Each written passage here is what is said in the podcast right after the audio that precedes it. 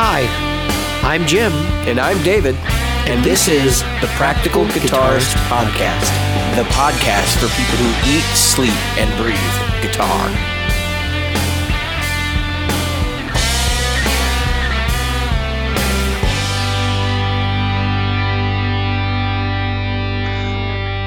Hi, Jim. Hi, David. What's up, boys and girls? No, I'm not going to do that. No. we're not going to do that. No, I'm going to give you today. one of these right here. No, right. Yeah, you you're going to give me one. these. Oh, yeah, middle finger. There we go. Are you a regular listener? If not, why not? if not, Subscri- if yeah, not, subscribe. That was like old English, right? The royal we. yes. Uh, subscribe to the Practical Guitarist using your chosen podcast app. Take the time to put in a review with the service where you found our podcast, like iTunes, Stitcher, iHeartRadio, or Google Play. Get involved. Find our Facebook group at facebook.com slash groups slash practical guitarist. If you'd like to reach out to us directly, you can do so at our new email address, questions at practicalguitarist.com. yeah, So, nice. our previous episode, we left off talking about boss pedals in. Rigs of the Stars. And I think we would be remiss at this point if we didn't follow up with that discussion. And I'm going to start it off by saying, I'm going to give you a couple names.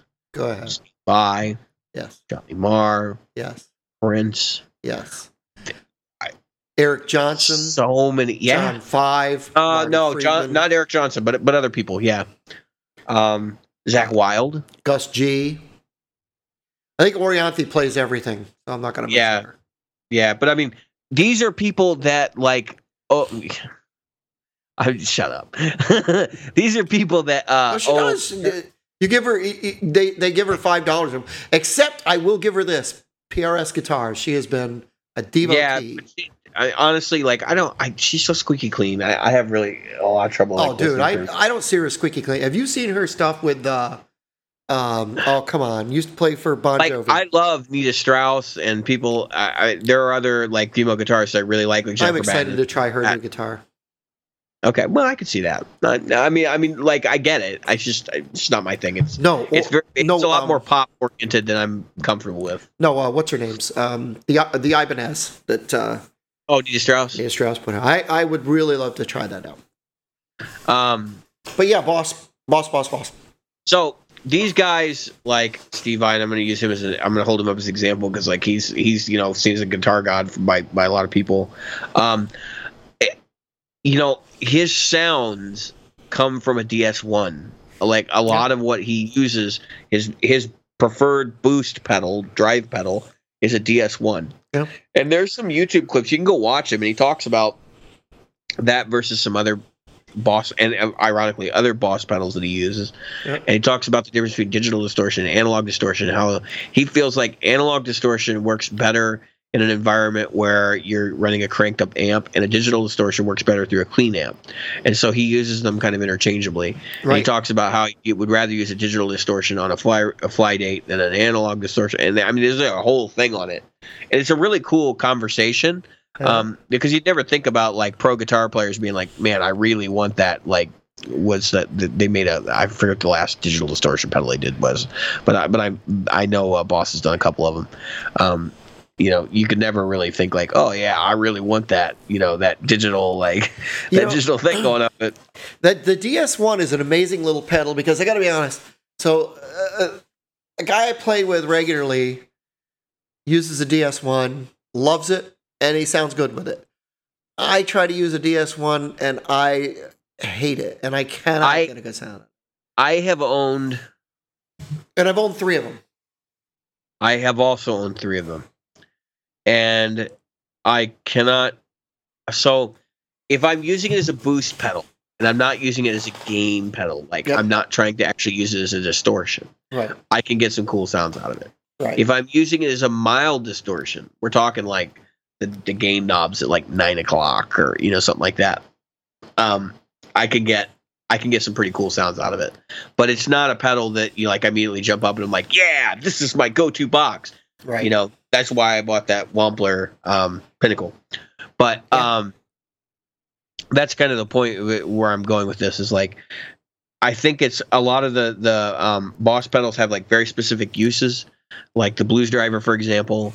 Um, and I think a lot of the pros like they basically just say, "I need a I need a flanger," and they're not worried about whether it's an old ADA flanger or anything like that. They're just like, "Give me that purple box right there," because I don't need any. I it doesn't have to be crazy. And and re- realistically, Boss, every stomp box they make is extremely usable, right down to. And you're gonna hate me to say this, but the fucking Metal Zone, like Yeah. that's the most lauded pedal in history. And you, know, what?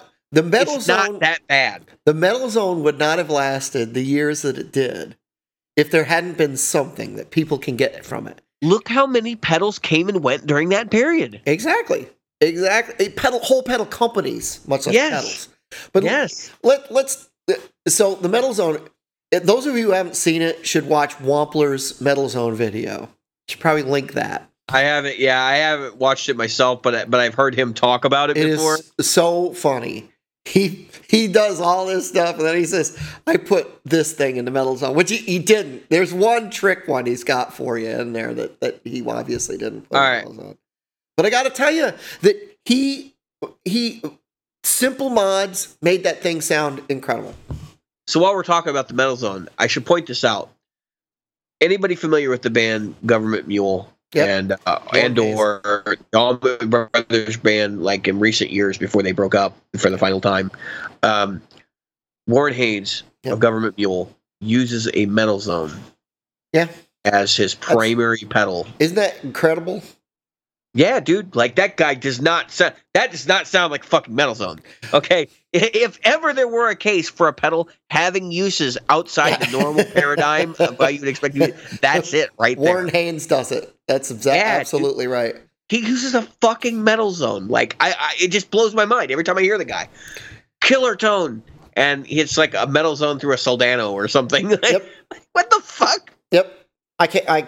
But then again, okay. So here's something that um, I don't know who pointed it out recently this week, but when you buy uh, um, a instrument, or I mean a, pedal, you go to try it out in the store, your that pedal is not.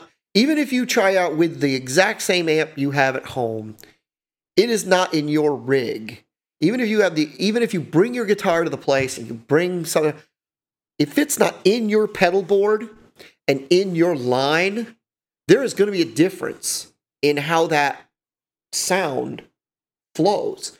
And there have been people who you know it's like okay well uh, uh, this pedal into that pedal sounds good but the very same exact pedal into this other pedal doesn't sound as good.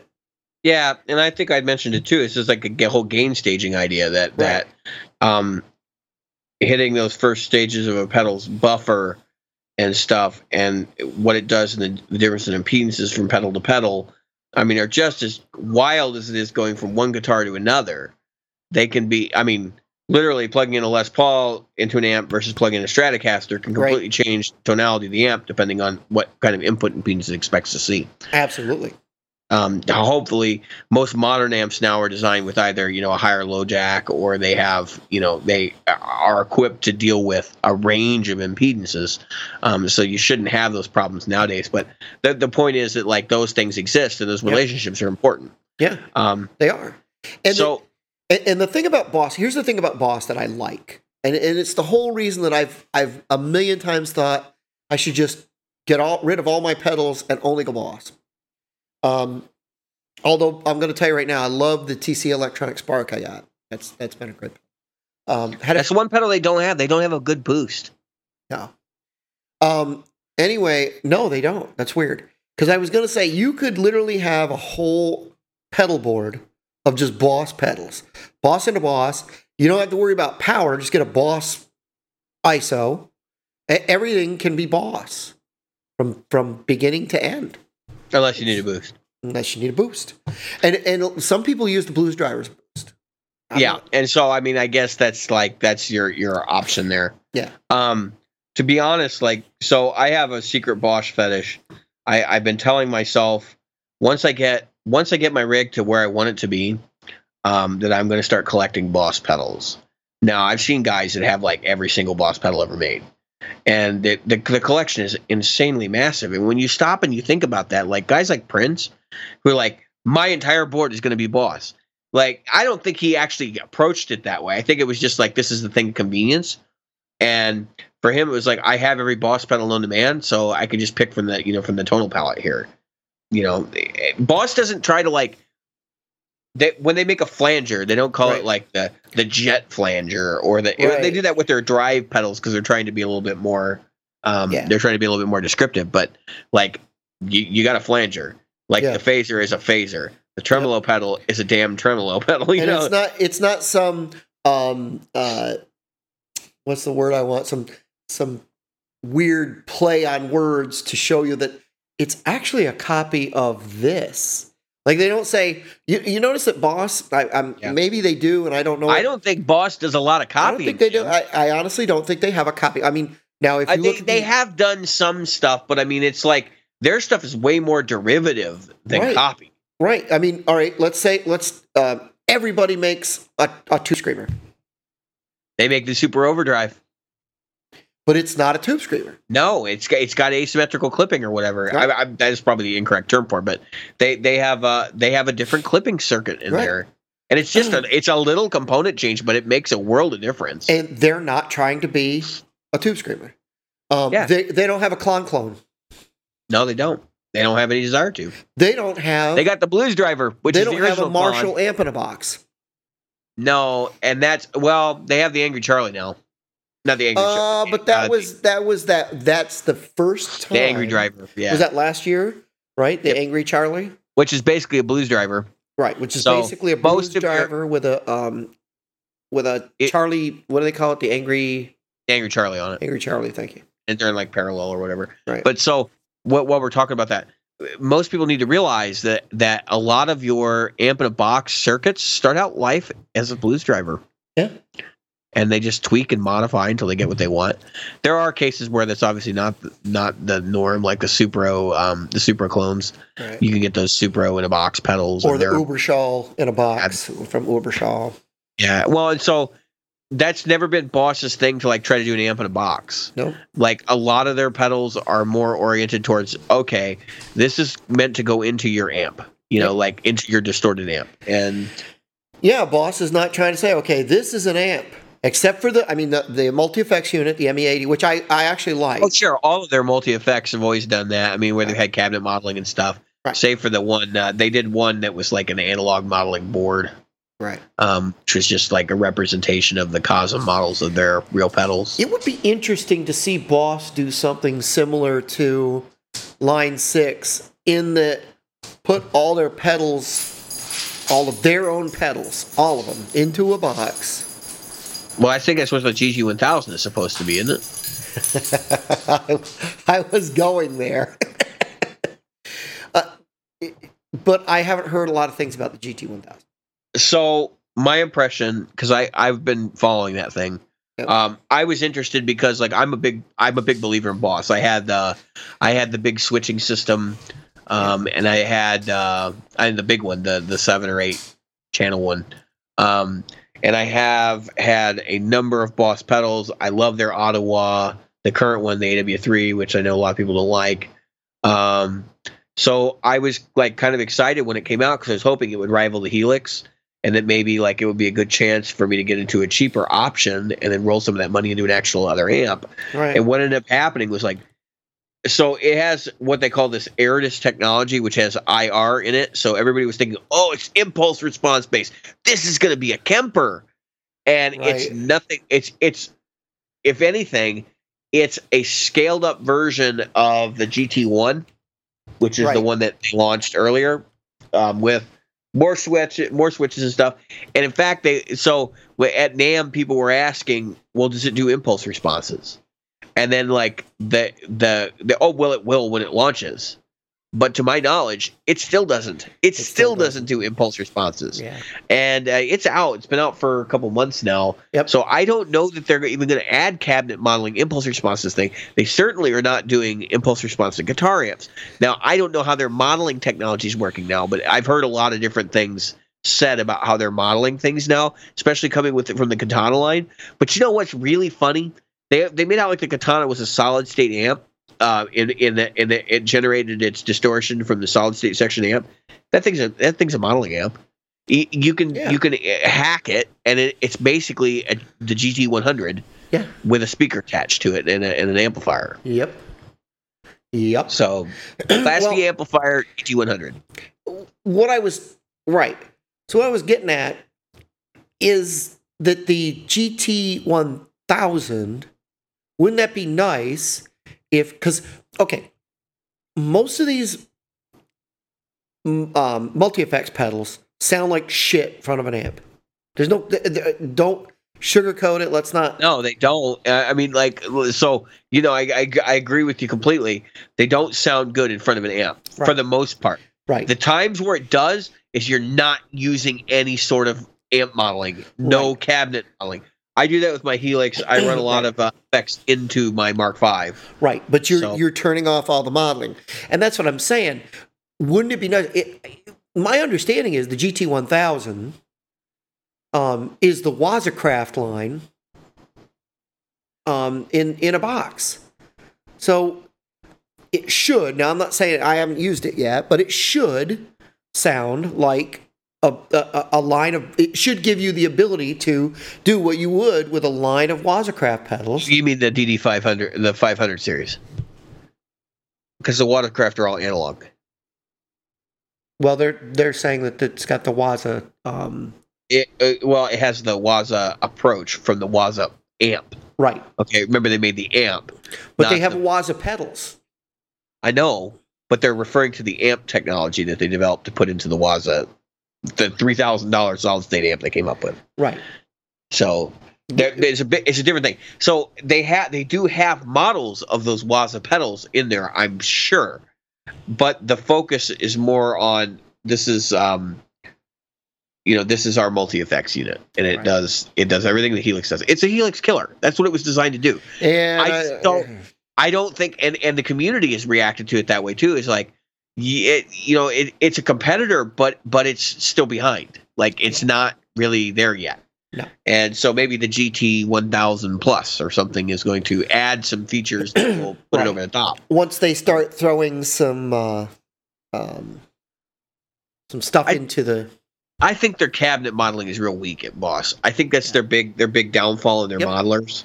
And I don't honestly. Um, a lot of people don't like the the Helix cabinets either, but I think they're more u- they're more usable even than the, the ones you got there. I, and nowadays, if you don't have an impulse response loader, like what the hell are you doing? Because that's that's like the the the icing on the cake for this stuff.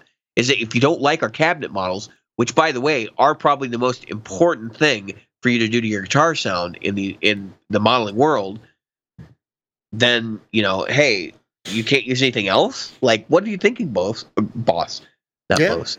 What do you think, boss? What do you think, So- boss? Anyway, I, GT one thousand, cool, cool concept. I'm just I don't see. Yeah, interested. and that's and that's the thing. It has been letting people down. Um, in the it, overall, I think that the the expe- because you have an expectation this year, but I think that's because it goes back to what we talked about. I don't know if it was this cast or last cast, but it is about pedal into pedal.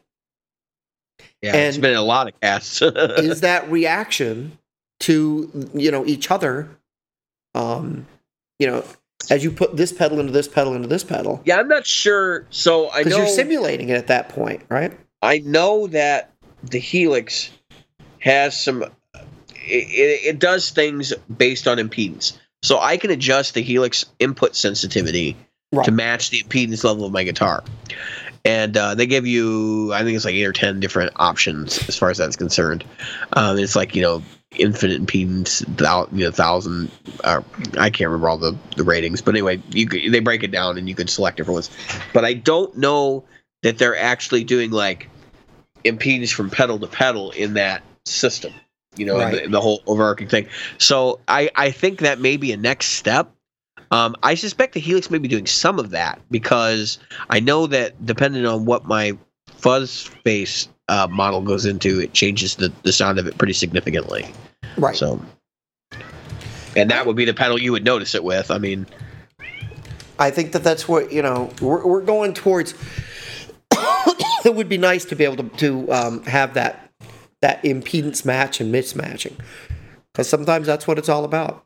If we could get, if you could get a couple of the big manufacturers, and maybe a couple of the smaller ones, guys like Wampler, who are who are willing to do this kind of thing, maybe Keeley or something like that, Yeah. to come together and agree on a platform, Oh, jeez. a digital platform, and you just buy the the the code from them. Like we were yeah, we're we were talking about that this week when we were talking about Android and and uh, uh, yeah, it's a standards thing, and I, I know It it, would be su- So I, I my understanding is that the the like the builder community, and if anybody's a builder and you're listening, um, feel free to chime in in the group. Um, my my understanding is that the builder community is like very close knit, and they all work together, and they're all like you know they're all cross functional, like they all like each other, and or at least that you know they get along well enough that they'll help each other. Um, if you guys did that, like think of think of um, how much money you would save on actual build costs versus you know software costs. Granted, you're still going to have to deal with the problems, you know, like eh, the, the the platform doesn't support this. Uh, the sound quality is not as good as my analog pedals, but like Yep. it would be a cool option. And you can see some of these builders, like especially in the amp world, that are starting to embrace this new technology. Um, who is it? Uh, Doctor Z has Yeah. impulse responses of their amps that you can Yeah. go buy. Yeah. for for the Kemper, and that's pretty cool. If you ask me. but it, it should be something that you could buy for eight. In other, what I'm saying is, you should be able to buy that for just about everything. Sure. You should be able to buy that IR and go, you know what? I want to stick that onto my. Um, uh, but this this really comes down to coding, and that's just like what we were Yeah. talking about. Because so, folks, we're looking at, at buying microphones, right? So we're going to be doing these um, podcasts from remote locations, and we want to be able to use a microphone while we're there. Well, um, I have an Android, and well, I also have Mac or um, iOS products. Yeah, I mean, we have a mix of platforms. Right, but- and you have um, uh, Apple products. So I may have to carry my iPad Mini, you know, my Mini Four, right here, um, to and from these things because I may just have to be stuck with using um, devices that are built for Apple because there ain't nothing made for for Android in this market. There's very little made for Android. Yeah. And Samsung had to jump up and go, yeah, we're going to the C, the USB plug, C plug versus a, a, a micro. Who the hell else is using C? So, Apple yeah, Apple is using it on their machines, but not on, on their. their, yeah, not on their phones because it's Right. not small enough. Exactly. So that's, I mean, I, I'm willing to bet we'll see some changes coming for Samsung in the future. But the point is, so I love my Samsung phone, don't get me wrong. um, I still think I made the right move. But for doing something like this, I'm going to have to carry this too. Yeah. And we we talked about this. What happens is, those of you who may not know, when a device, we're going to get boring here for a second. So there is a there's a certain amount of code, and it's way down at the machine language. It's not the code you write like you're used to writing um, Java or HTML or whatever. Or even C. Right, or know. even C. These are these are very simple words. I, I use the word words um, very loosely Yeah. that talk back and forth between the the host device, which in this case is your is your handheld, your phone or your your um, iPad or your ta- your other tablet, and your um, uh, interface uh, or your your uh, your external device. Now, because these things are very simple, it's a very small amount of code. You can't modify Mhm. this is this is built into the device and when it plugs into a machine the machine says i'm this kind of device use this set of words for me when um, an apple when you use apple By the way, it's called an instruction set. So yes instruction set i i don't want to i don't want to go into machine code language and mmls and all that stuff no, but I think that's that's a, a pretty like Right. that explains what it is. And it's a li- right and it's relatively limited there may be 500 words or less Yeah. in Yeah. the instruction set it's just stuff like timing and i'm i'm the input device now you're the input device so it sets up the io it does all that stuff the you know everything that comes through.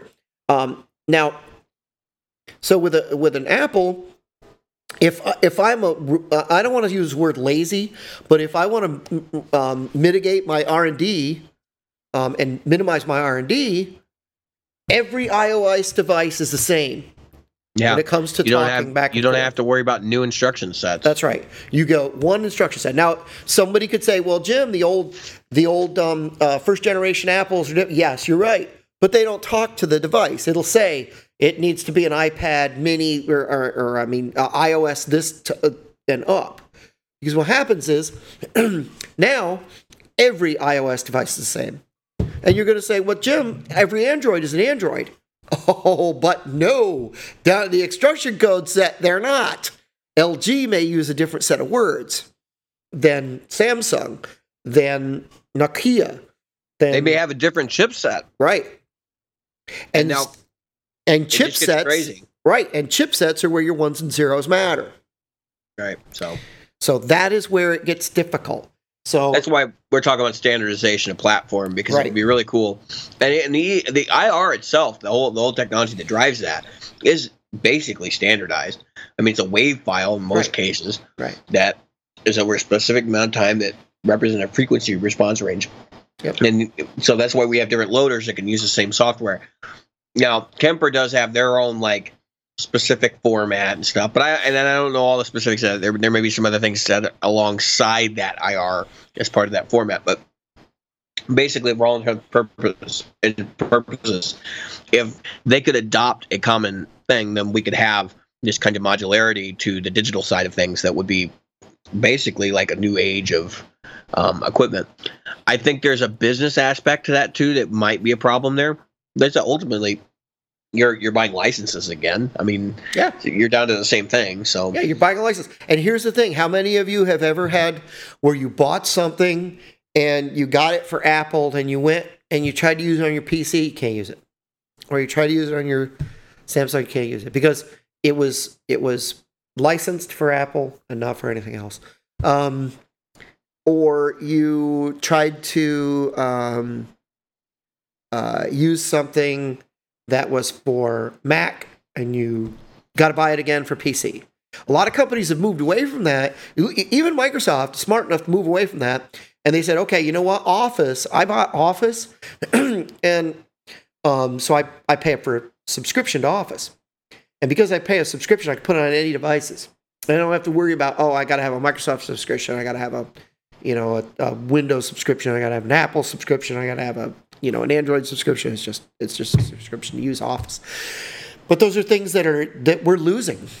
yeah, Um, and so getting out of that and into the guitar community, it, wouldn't it be nice if you know the, the developers would say, you know what, yeah, we can we can make we can make this work. We can we can work together to um, do that. Now I don't know because I'm not in that community, and I don't know how hard it is to standardize some of this stuff. I really don't.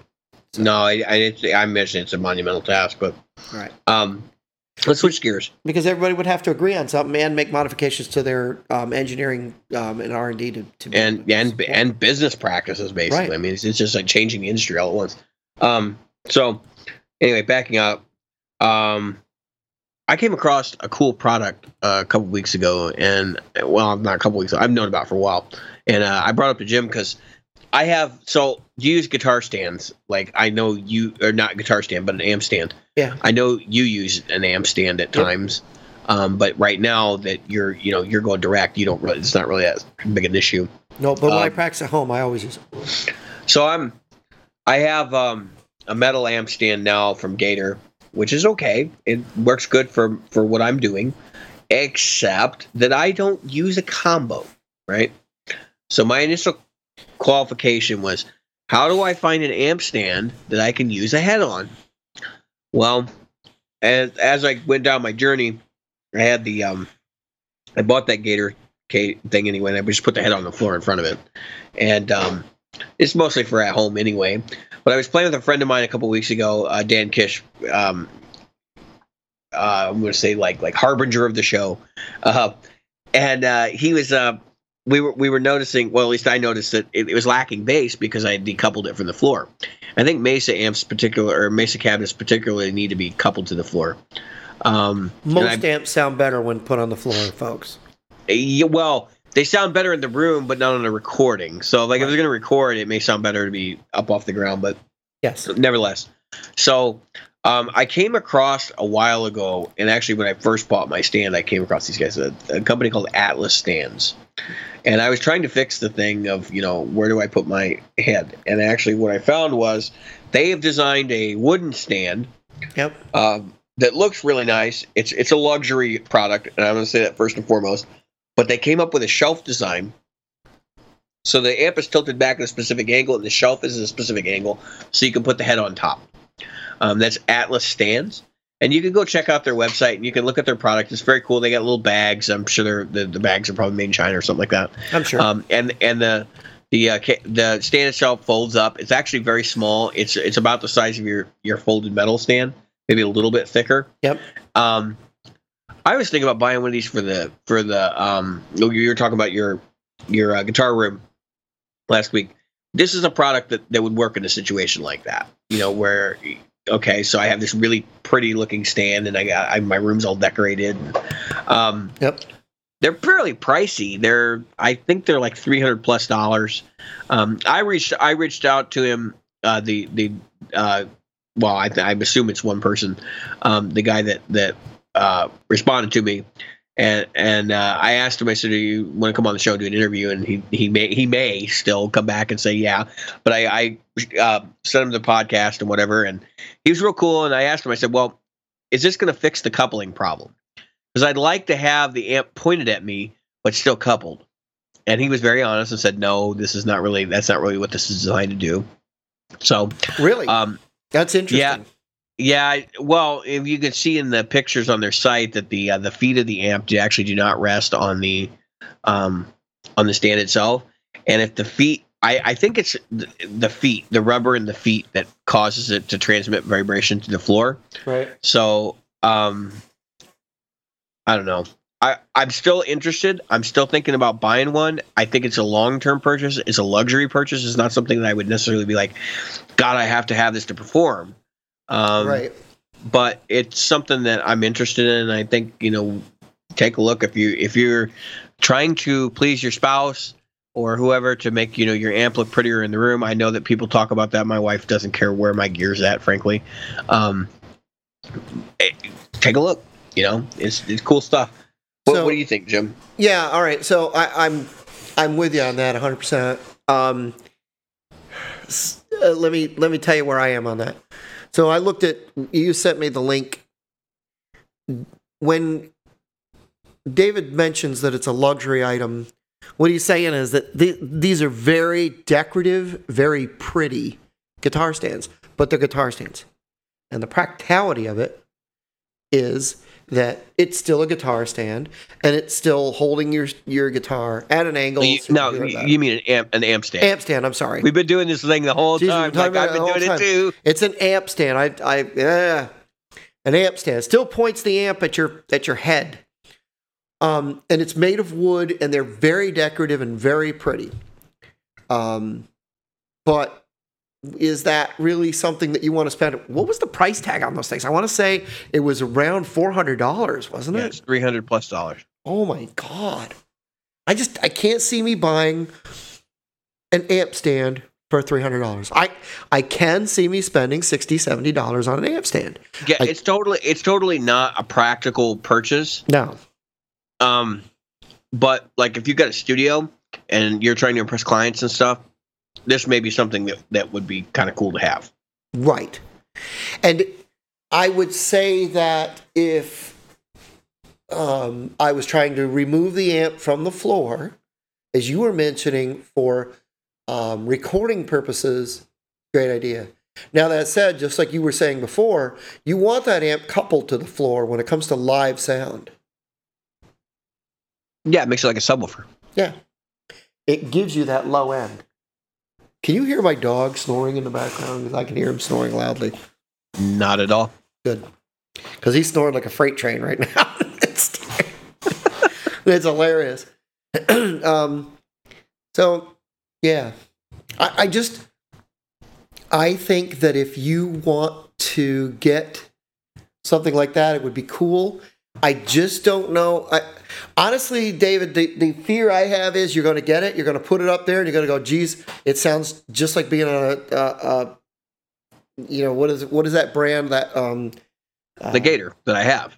a Gator or a um And you know, it's not it's not about Music. that. Um, music stand? do you know what it's really? Do you know what it's really about, Jim? It's about getting the head off the floor. Like that's the only reason I'm still looking at these Right. because nobody else. I I swear, like Gator, get off your ass and and add an extension so that you can put your head on top of a of a cabinet setup. Oh my God, yes. So here's my problem. So here's my head, right? Those of us who use a non combo amp. Here's the head. I put the fucking head. The stand is like this. So I try to put the head on top of the amp, it's to fall. And, and now I'm stuck needing to put the head like on a, on a six foot or more so I can find a place to put it down. Give me don't they make there? I, I thought I saw now. You have to correct me if I'm wrong. I don't know if Gator makes it. Who makes it? They had one with the tilt. It's made for um for amps with heads. It's got the tilt, and then like off the back of it, it's got like a another rest. That's for the head. Isn't there I one have- like that? I have heard that yes, I have seen an item that exists like this, but I have heard it is incredibly tipsy. It is. It is exactly like finding Bigfoot. Right. And then, like you said, and that's the other part of it. So, and, that's exactly what I was thinking when I um, when I heard about it. Is how stable is it? And this this doesn't look so when you look at the when you look at the shelf and how it sits on top of this thing, Yep. it's a really cool design because it doesn't look like it would be stable, but then you look at the base of this thing and how far back it goes, Yep. and it actually, I mean, yeah, that's going to sit up there just fine. Right. Um, now, Fender fixed this problem a long fucking time ago by putting, uh, it's a, it's like a metal feet system that the amp actually hangs onto, and I know the EVH amps, the smaller ones, were doing it for a while too. The uh, I think it was a 50 watt head, where had a kickstand, and then and then these like metal pieces actually fit together, and so the so the head could be left on the amp, and the whole thing could be leaned back. That's really cool. Now, nobody else is going to do that. So, and maybe even Fender has a patent on it or something. I don't know. Um, that would be a really, really long patent to have. But um, the the ultimate thing is like either that's got to happen. Somebody's going to come up with an extension, or they got to come up with some sort of table that you can that you can put over the top of it that's just big enough to hold the head Right. you know that, that goes with that because and and the thing is like it's got to look stage appropriate you know like it's got to look like the the amp stands do And that's that's part of the thing because like i can always bring a card table you know and set it on top but it's just going to look ridiculous like I, I as we all know part of performance is visual representation and you want to look professional or you want to look you know Absolutely. the visual part for your band. Um, and I think the other thing is like for a lot of people, maybe nowadays is just put the head in a in a rack next to it and put the cabinet on the stand. Yep. You know, and and I could see that too, especially with like a Mark V 25 head because that's that head is so damn small. Just throw it in a rack and be done with it. Yeah. So I gotta agree with you there.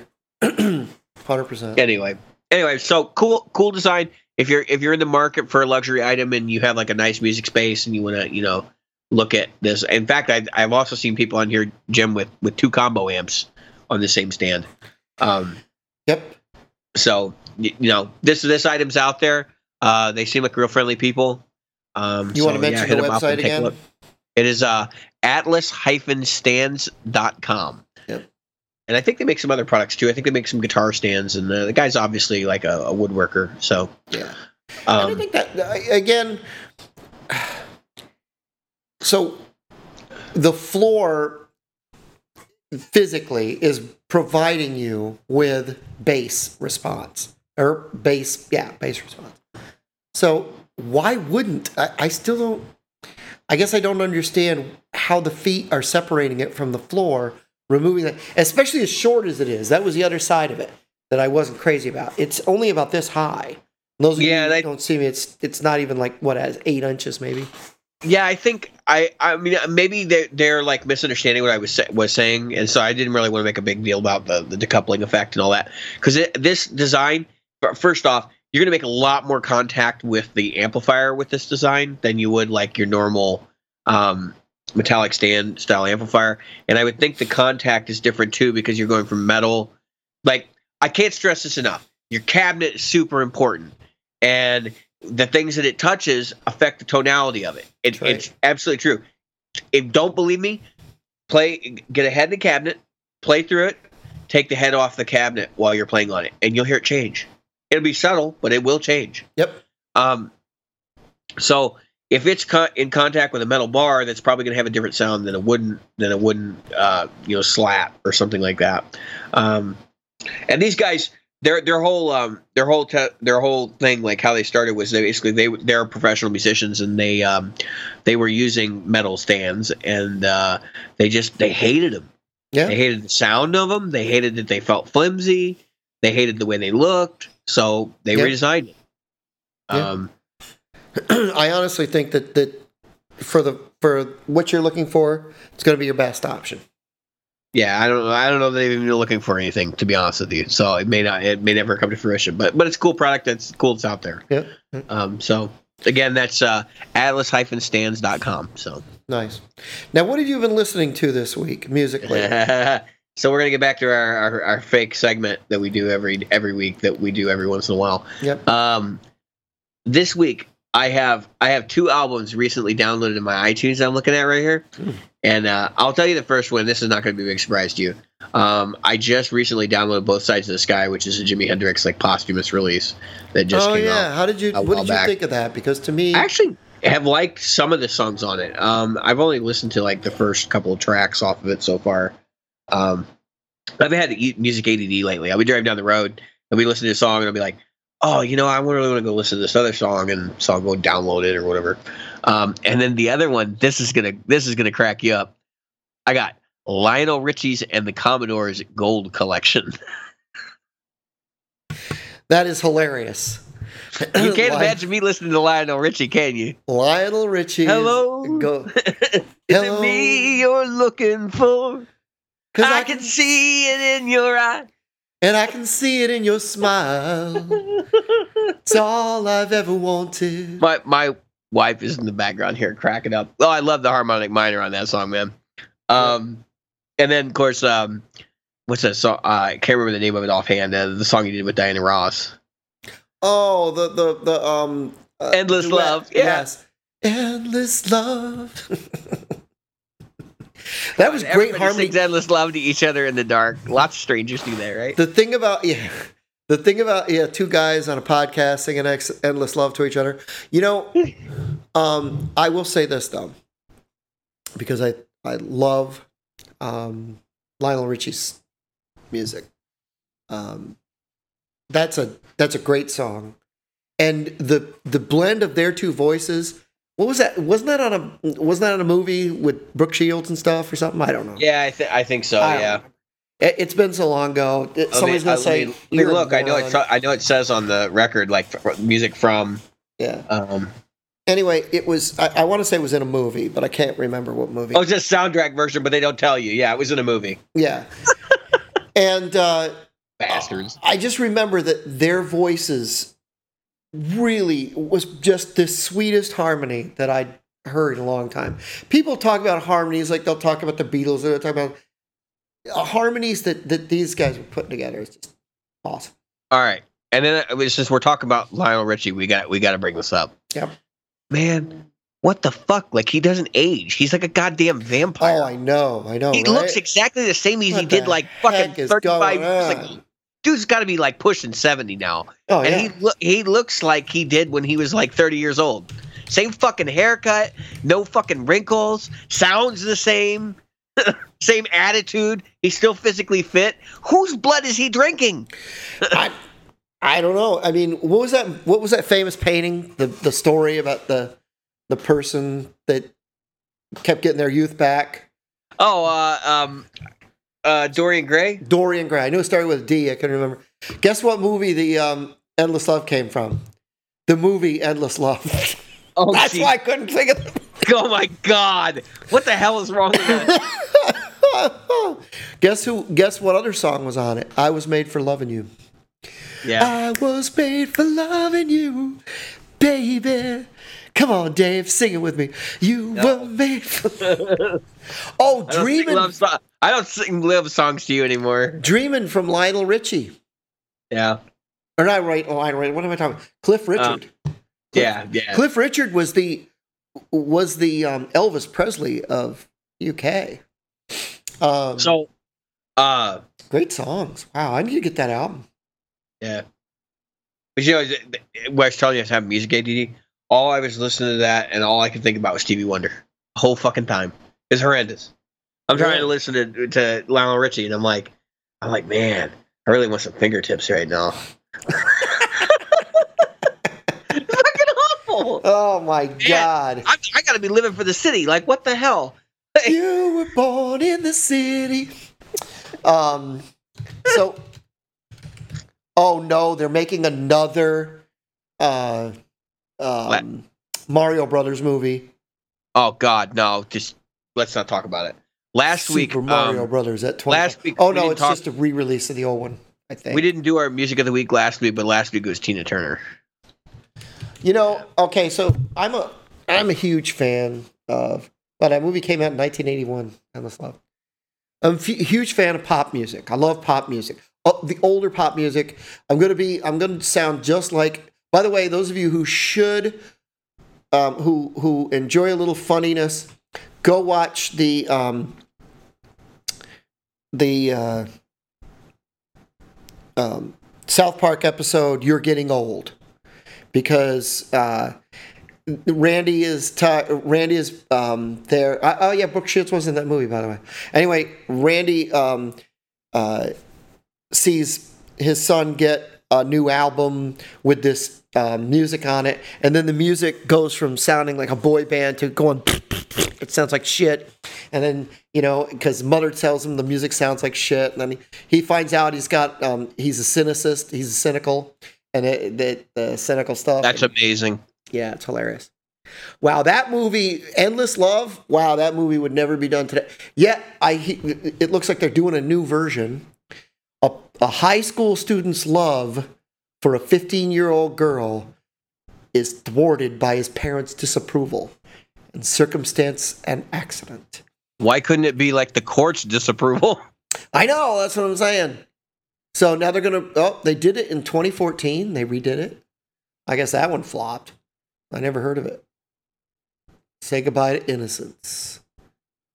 Oh, he winds up in jail. Domestic violence. Um, yeah. So I, I could think it turns a little darker. They, they So- updated the so- story. Let, let me just back this up. Yes. They're gonna remake Endless Love, Yes. and then they're gonna they're gonna make it a statutory rape case, Right. and and That's then like. and then on top of that, he gonna be or uh, he's gonna be baby's daddy and gonna beat that woman. Yeah. oh my god! Uh. oh my god! West Virginia. So my set list this week, by the way, has has been some '80s stuff. Um, one of the songs that I've been learning is a um, a remake of Daughtry in the air, or I mean, in the air tonight by by uh, Phil Collins. Daughtry remake of that. Um, oh, I That's know. the, con- that's the constipation that you're making me feel right now. Fuck That's- my that's that burrito that you're listening. There- you're no, these are tacos, man. But I gotta say right now, dude, like, what the hell is with these people and remaking shit that doesn't? no wait. All right, I'm not gonna get up tomorrow and be like, man, I really need to make remake uh Black Sabbath's Black Sabbath. Like Yeah. that's their thing, that's their song, and there's nobody that needs to cover that shit. Yeah, but can you feel it coming in the air tonight? That's the question. All right, the other thing um, that I've been working on this week or listening to a lot because I've been working on it, obviously, Working for the Weekend, which is a fun song. By the way, although it's simple, it's a relatively simple song. What's interesting about it is because I watched Paul Dean, the original guitar player, show you how to play it. Um, he does this little YouTube thing because it's very simple. Yeah. And he's like, he goes, and I was like, if you listen to the guitar, that's heavy. That's heavy because he goes, he doesn't play. Typically, if you're going to play in G, you would go to the B, right? He he does that riff ends at A, which gives it a certain thump that you just don't expect, and then it it, it it's resolving to a B because the, the song is in B minor. But the but the interesting part is he's, he's playing an open E into an F sharp, a G, and then an A, not a B.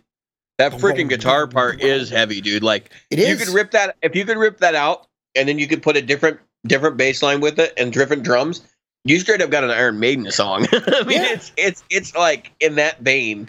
Um, I mean the the solo is literally three notes. That's the whole yeah. solo. It's it's a, a dyad and then another dyad, but you change one note and you leave the other note in the dyad. It's just that simple. I mean, it's yeah.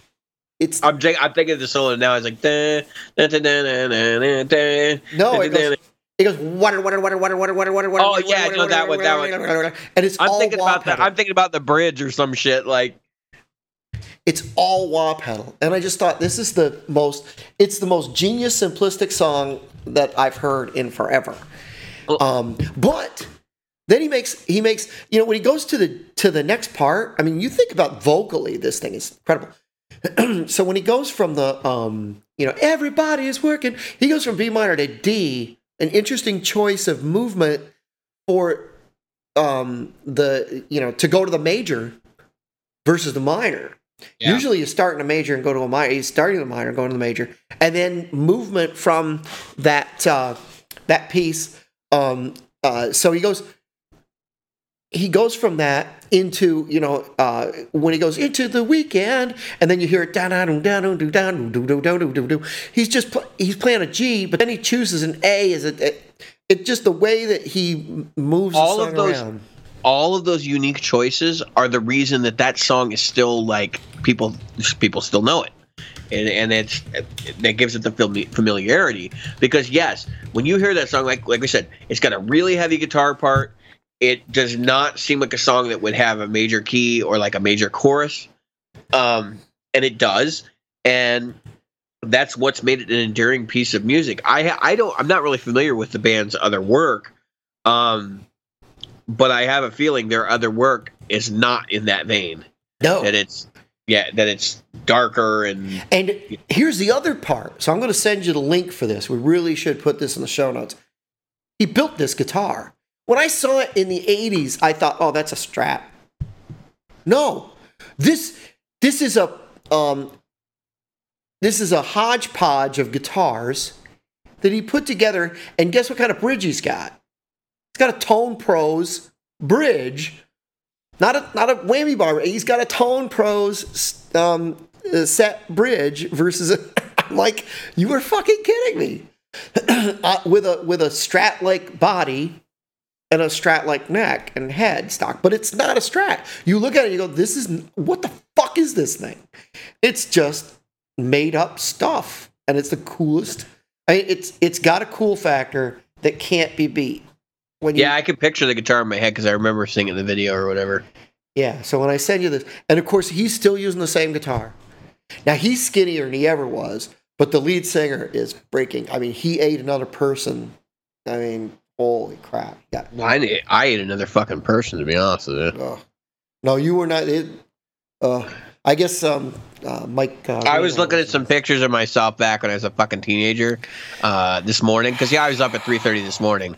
If you guys are in the Facebook group, you know I went to fucking get coffee at like five thirty. I know. I was Um, watching your video, and I was like, "Where is he walking to coffee?" I got to do 7-Eleven walks, I guess. Start Yeah. So anyway, I was laughing because um, I was looking at these pictures and like I'm like, who the hell was that? Like I'm like looking at it, I'm like, that ain't me. And I'm like, yeah, I guess it is. Like, yeah. what the fuck, man? Like, I'm, I'm like three people thick now. It's ridiculous. But when you get a chance to look at how he he mounted that bridge, he mounted it in an offset opposing the the bridge pickup. You know how on a strat the bridge pickup is is um uh, on a slant, right? Compared to the Yeah. bridge. Sure. He so the bridge is straight and the and the um pickup goes like this. He did this. so if you look, he mounted a, a TonePros bridge. This. Oh, yeah. way. He made Yeah, a he made it angular. Well, and I've seen other guys do this now, but not as deep as that. And I think that's probably just to compensate for um Intonation. he's trying to compensate for intonation. Yeah, because notice he doesn't have a set of saddles. He's just got it. Yeah. He's got an. he- He's doing so, folks. He's doing a um over the bridge string. You know they call it what they call it over wrap or top wrapped. Yeah, the top wrap. Yep. I got to do this. Thank you, PRS. Yeah. Thank you for taking all of your bridges and making adjustable saddles. Yes. Oh my God.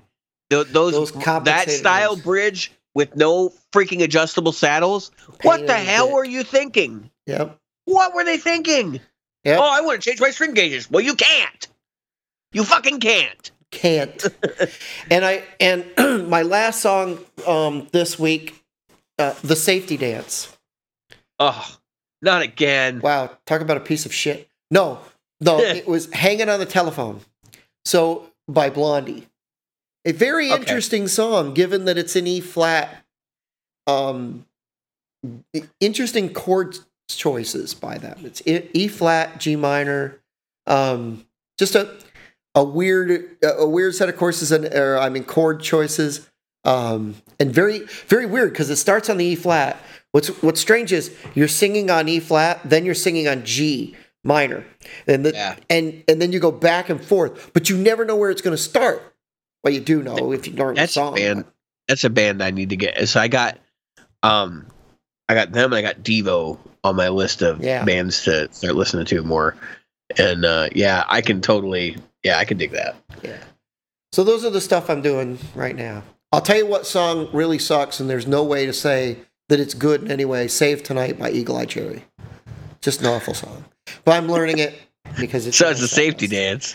Oh my God! You, you know the safety dance is fun because you can play. You know it's it's a simple lick, right? Ding ding ding ding ding ding ding ding. Our audience can't see my face. I'm giving you right now, but I'm like, fuck you. You can do fuck interesting you. stuff with it though. Have you seen Frog Leap Studios version of that?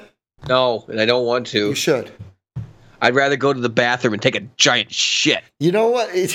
you know, Thank you. now I'm our- starting to sound like uh, who's the guy from Spectre SMG, Spectre right, Studios. Glenn. Fry, Glenn Yeah, Fricker. now now I'm sound like Glenn Fricker. I'd rather Yeah. take a shit, Jim. Allowed to take a giant dump. I'm going to tell you right now. These watch the the um the uh, Frog Leap Studios version of that. You'll get a whole new look at the way the safety dance can sound.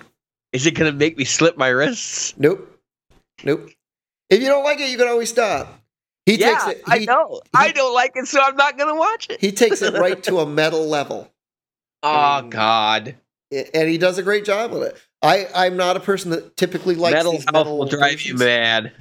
Yeah, but mental he- mental health will drive you mad. I'll tell you. That's what I just said.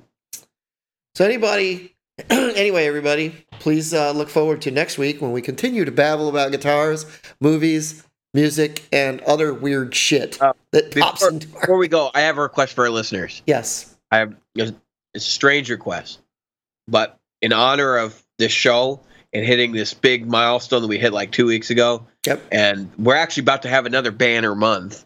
Yep. Um, I I request that everybody on Thursday crank up some Tina Turner in the car and sing it as loud as you can, and just disturb everybody. oh around you. hell yeah! Oh hell Yeah. I'm gonna do uh, private dancer, and I'm, I'm looking at my wife because she's seen me do this before, and it's just hysterical. Like private dancer. Maybe I'll even live stream it. You know, so for me, Tina Turner, it would have to be, um, "Big Wheels Keep on Turning" with Oh no, Proud do Mary. that one too. No, I have that to one. be Proud too. Mary. River deep, mountain high. Ah. What's love got to do? Got to do with it? What's love but a second-hand emotion? oh, Jim, Jim, Jim, Jim. I could, I could do, uh, you know, GoldenEye. Dutch about Private Dancer? dollars. That's why I said I'm doing private dancer. Oh shit, you're doing Private Dancer. That's right. American Express Shit. will do nicely. Thank you. we don't. Yeah, Got Beck on it though. yeah. But what's love got to do with it? I could do that. Yeah, go for it. But mine has Jeff Beck on it, so Yours does. Mine does not. who does? Who does the guitar work on? Um, on uh, what's the got to do? Got to do with it. What's the Ike. but a second and emotion? No, it was 1984. Ike isn't on there. Do you know? Did you know? Here's a little Tina Turner trivia for you guys um, before we sign out. Did you know that Tina Turner has no hair? No, she does not. And She's- why? She's, I don't know why. Okay, so I- yeah, I remember reading this. Um, Tina lost her hair because she kept trying to straighten it and curl it, straighten it, curl it, and those old curling irons and stuff that burned her hair, and some stuff happened and it destroyed her hair follicles. She's bald. No, I knew I knew that she was bald, and I, and I knew there was something medical. I didn't know it was it was uh, caused by the curling and all that. Yeah, yeah. It was, so it was all this stuff Sure. that, That, that, happened uh, early on. She was wearing even when she was, was- with Ike, she was wearing wigs. It was very early on. It was when she was young. Well, you got to remember, she went with Ike. What? She was a teen, right? yeah, yeah, she yeah. was a teen. like, I mean, it was like the the time where she where she was covering like uh Acid Queen and stuff. Like back then, that Yeah. she was wearing wigs back then. Yep. So, So- find your favorite uh, Tina Turner song and Crank uh, it up, crank right? And when people when you're when Oh. and- and crack your windows, and when people look at you crazy at the stoplight, you stop it and you turn to them and you go, "Listen to the Practical Guitars podcast." That's how we're gonna do it.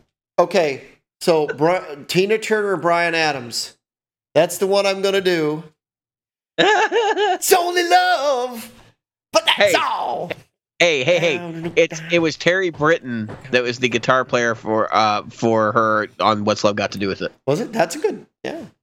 Okay, so Thank you. anyway, uh, I'm insane. You guys don't have to actually do this, but it would be fun. Uh, be. I will.